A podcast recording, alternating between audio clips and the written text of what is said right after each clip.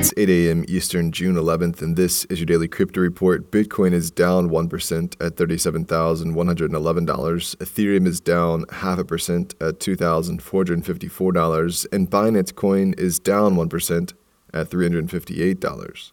Those leaders by market cap top gainers in the last 24 hours Chiliz up 40%, AMP up 27%. Today's episode is brought to you by the digital marketplace Ungrocery. If you've ever thought about who your food comes from, Ungrocery is the place to shop.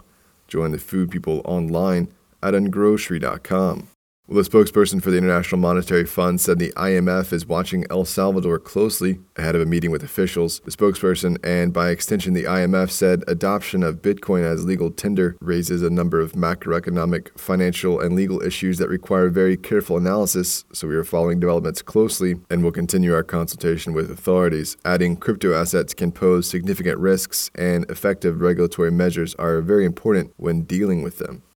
OKCoin is awarding a $100,000 grant to Brink, a Bitcoin development nonprofit.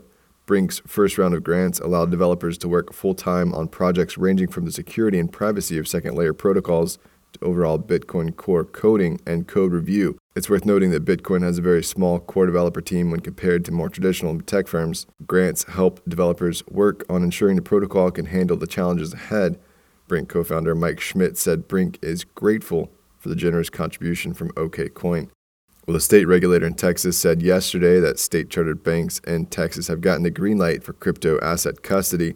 The move is an affirmation that state chartered banks are allowed to provide crypto custody as long as there are adequate protocols in place and the banks are complying with existing legal frameworks. Banks may offer either fiduciary and non fiduciary custody services, which could range from safely storing copies of a customer's private keys to directly controlling crypto assets, including holding private keys on behalf of its customers. Marcus Adams, the Assistant General Counsel at the Texas Department of Banking, said both at the state and federal regulatory agencies we're seeing a rise in the virtual currency industry as it continues to evolve. Marcus said we expect our banks to start seeing demand from their customers, and we want them to be prepared for that. And finally, British billionaire Alan Howard is leading a $25 million investment in the London crypto custodian Copper. The raise is an extension of Copper's 50 million Series B. Copper's signature product, Clearloop, is a system that connects cryptocurrency exchanges together in a secure trading loop to enable instant offline settlements of trades. Howard is on a run of investments in the crypto sector across this year, including Bottlepay, Next Markets, Bullish Global, and Komainu. That's all for us today. Visit us at dailycryptoreport.io for sources and links. Find us on social media. Add us to your Alexa Flash briefing and listen to us everywhere else you podcast under Daily Crypto Report.